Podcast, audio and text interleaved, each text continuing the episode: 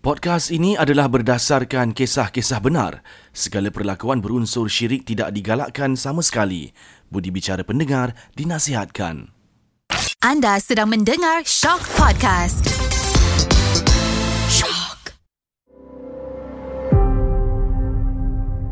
Setiap cerita misteri akan hadirnya mistik. Di dalam rumah berlangsirkan kain hitam ini menjadi saksi cerita entiti yang pasti mendebarkan di segenap ruang diri. Ketakutan menguasai rasa seram saksi hidup ini tidak bersendiri walau di mana jua berada. Bersedia andai ditemani tanpa diingini.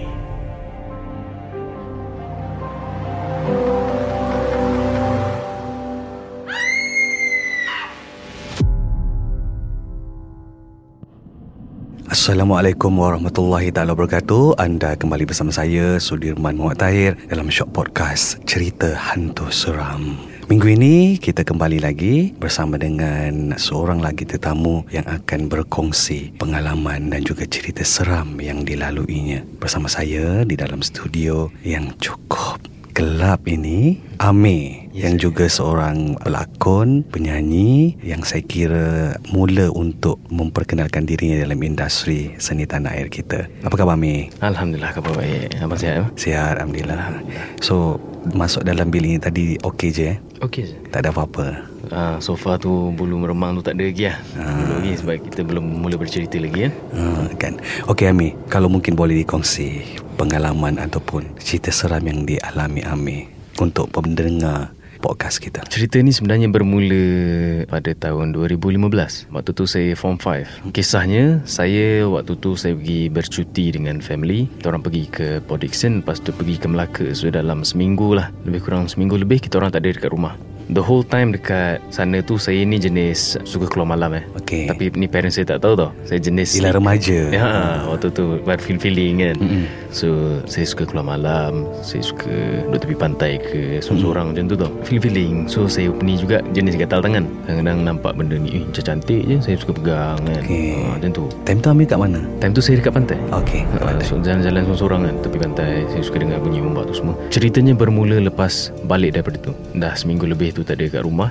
Last kali kita orang pergi ke Melaka Kita orang pergi makan habis makan kita orang balik So about pukul 11 nak ke 12 macam itulah sampai rumah. So the time sampai rumah tu saya yang the first one untuk masuk ke rumah sebab saya nak ke tandas time tu tak tahan.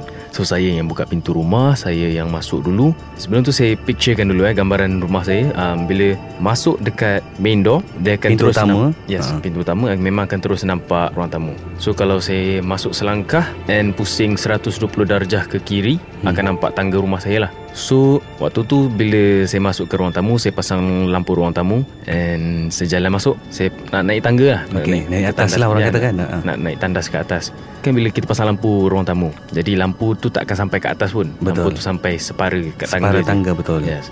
Dekat hujung tangga tu Saya nampak ada kaki tau Dia duduk dekat hujung tangga. Saya froze tau. Saya terkejut kan. So saya terdiam kat situ. Saya pandang dia bangun. Dia berjalan ke atas. Dia berjalan ke uh, Ruang tamu atas lah. Okay. So dia macam belah macam tu. Waktu tu saya macam Apa yang aku nampak tu? Macam tengah nak proses baru kan. So tak jadi pergi tandas tau. Tu family saya masuk. Dah cakap Eh dah pergi toilet belum? Hmm. Sebab saya berdiri je. Situ Tapi waktu tu saya tak terfikir Untuk bagi tahu orang lagi tau. Apa yang Amir nampak? Yes. Okay. Sebab saya macam ah, Betul ke tu kan? Masih terkesima? Ha, Dia macam Itu bayangan je ke Atau memang betul-betul nampak? Okay So Saya just ignore. Waktu tu memang macam tak terfikir apa-apa lagi lah kan Mungkin apa-apa yang terjadi. So a few days later Saya dah macam Dah ingat-ingat lupa je pasal benda tu kan. Okay. Waktu ni saya tengah tidur.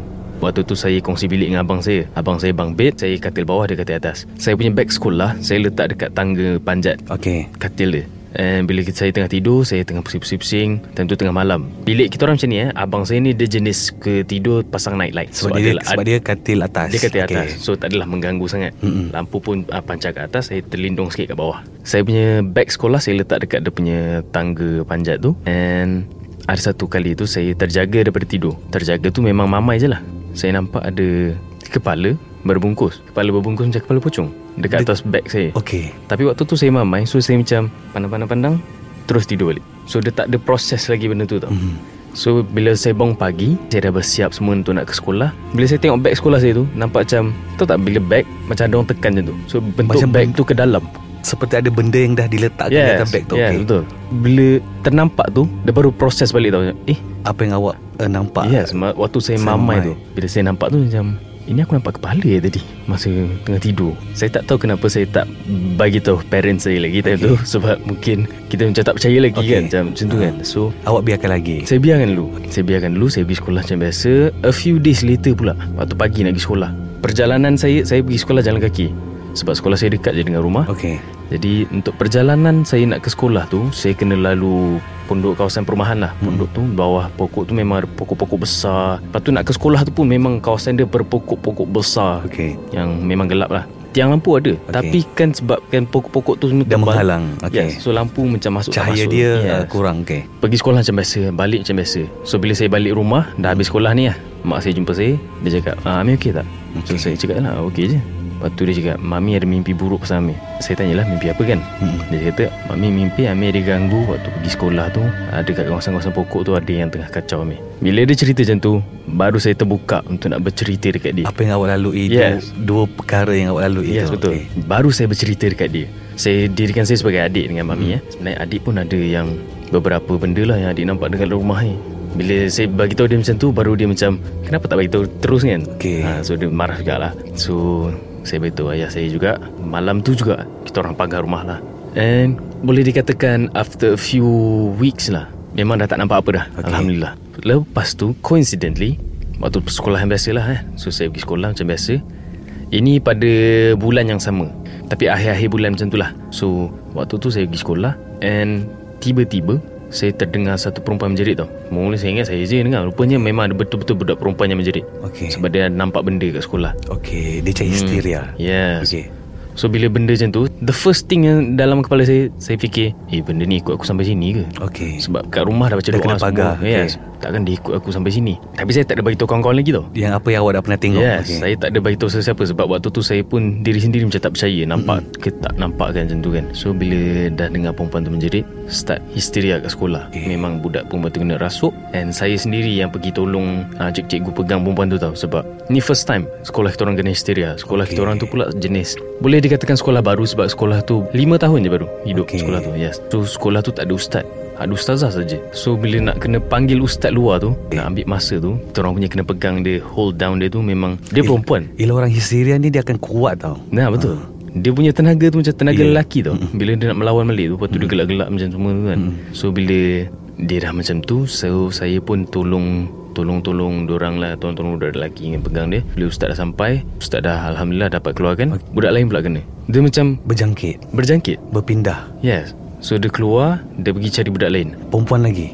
Lelaki pula. Sekolah kita orang empat tingkat Dia punya kelas tingkat ketiga. So waktu tu dia keluar daripada kelas Dia macam nak terjun tau. Daripada atas tu dia nak terjun ke bawah. So ada kawan-kawan dia yang cepat-cepat tangkap dia Tarik dia Dia dapat lari turun tangga ke bawah. So kawan-kawan dia ikut. Cikgu pun ikut tau. Sebab waktu tu waktu pelajaran Tiba-tiba je dia buat benda macam tu kan. So cikgu ikut Nampak dia dekat belakang sekolah Tengah korek-korek tanah. Lepas tu, Perbuatan yang tak normal lah Yeah. orang katakan. Ha. ha. Perbuatan yang memang tidak normal. So lepas dia tengah korek-korek tanah tu Ustaz tu yang dekat atas tu Terus dipanggil lah. Untuk turunkan. So ustaz tu tanya dia Apa benda yang kau buat ni? Lepas tu dia cakap Indra Indra Indra. Lepas tu ustaz tu Berkomunikate dengan dia. Lepas tu daripada apa yang Diorang bercerita tu Ustaz tu kata Dia nak Menggali kubur tuan dia Itu sebenarnya sebelum ni Tapak perkuburan orang Sekolah asli tu adalah tapak perkuburan orang asli. Ya yeah. So dia tengah korek korek korek korek So ustaz tu dapat pegang dia Bawa dia ke dewan terbuka So bawa ke situ Lepas tu waktu ustaz tu tengah berubat dia Ada budak perempuan lain pula kena So dia bersambung Hari tu memang Ramai yang kena.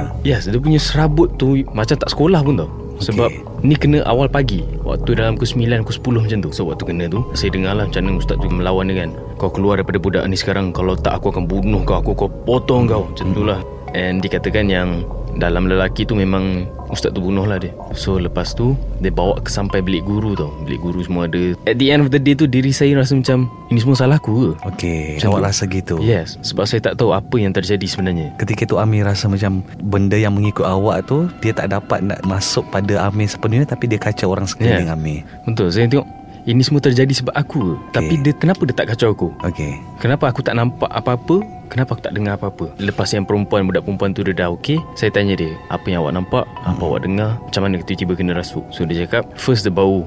Okey. Dia bau macam tanah kubur Tanah kubur yang lembab. Lepas tu sekolah kita orang kan 4 tingkat kan. Mm-hmm. Tingkat keempat tu memang tak guna. Dia ada bilik pengawas Ada bilik Banyak bilik lah. Tapi memang tak dipakai Sebab sekolahnya pun baru And student pun tak adalah ramai sangat. Jadi bilik pengawas Tu dia paling hujung. Paling hujung. And dekat paling hujung tu Dia nampak ada perempuan Kan dia cermin lipat kan Ada satu cermin tu dia terbuka. Daripada situ dia nampak ada perempuan Panggil dia macam ni. Macam melambai. Keluarkan tangan dia. Yes. Dia macam melambai. Macam memanggil Memanggil macam tu tau. Uh-huh. Dia mula dia ignore. Tapi yang dia tak boleh ignore Is panggilan. Bila dia dengar benda tu Panggil nama dia Time tu lah dia mula menjerit Dia takut. Panggilan tu macam sebelah telinga. Waktu tu dia dah terkejut Time tu dah ada Kena rasuk. Waktu dia kena rasuk tu Dia memang dah tak rasa apa dah. Dia dah tak sedar Dia, kata- dia kata macam tu. Ni benda ni dia berlaku dalam seminggu tau Nak mengubat semua ni. So Almost every day akan ada yang kena rasuk So nak kata rasa bersalah tu memang ada Tapi saya tak bercerita juga kat siapa-siapa So saya simpan je dulu sebab Saya nak tahu dia punya conclusion tu apa. Okey. At the end of the day Pas semua ni dah berubat Saya tanyalah satu ustazah ni Yang saya boleh dikira rapat dengan dia Sebab saya pun dulu ahli nasyid. So saya rapat dengan ustazah ni. Saya tanyalah Ustazah apa punca semua ni? Dia kata ada budak-budak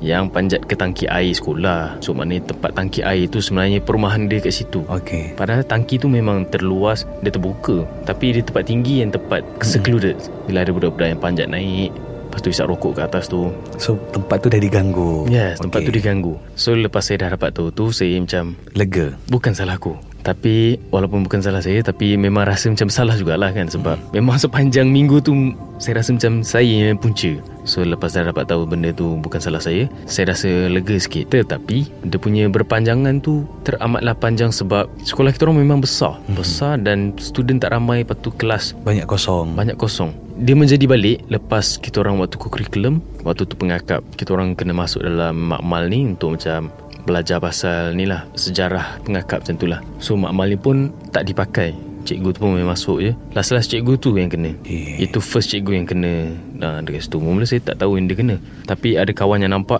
tu tu kita orang tengah salin nota. Mm-hmm. lepas tu dia keluar dia duduk dekat luar makmal tu ialah tapak main takraw. Dia duduk kat tengah tu dia duduk macam tu je. Dah berkelakuan macam tu Memang kita orang pun panggil lah Cikgu-cikgu lain. Cikgu-cikgu lain tengok Memang Kena panggil lagi ustaz tu. Yang panggil kena berubat lagi. Sampailah satu tu Kita orang memang Panggil mak bapak semua Kita orang buat macam Baca yasin. Yes Waktu malam okay. Kita orang datang waktu malam And kita orang ramai-ramai Baca yasin Baca doa selamat semua So Alhamdulillah After all that Semuanya lah Terselesai Amir, bila awak melalui fasa yang panjang kan, maksud saya situasi yang panjang untuk benda ataupun perkara yang tak pernah awak lalui sebelumnya.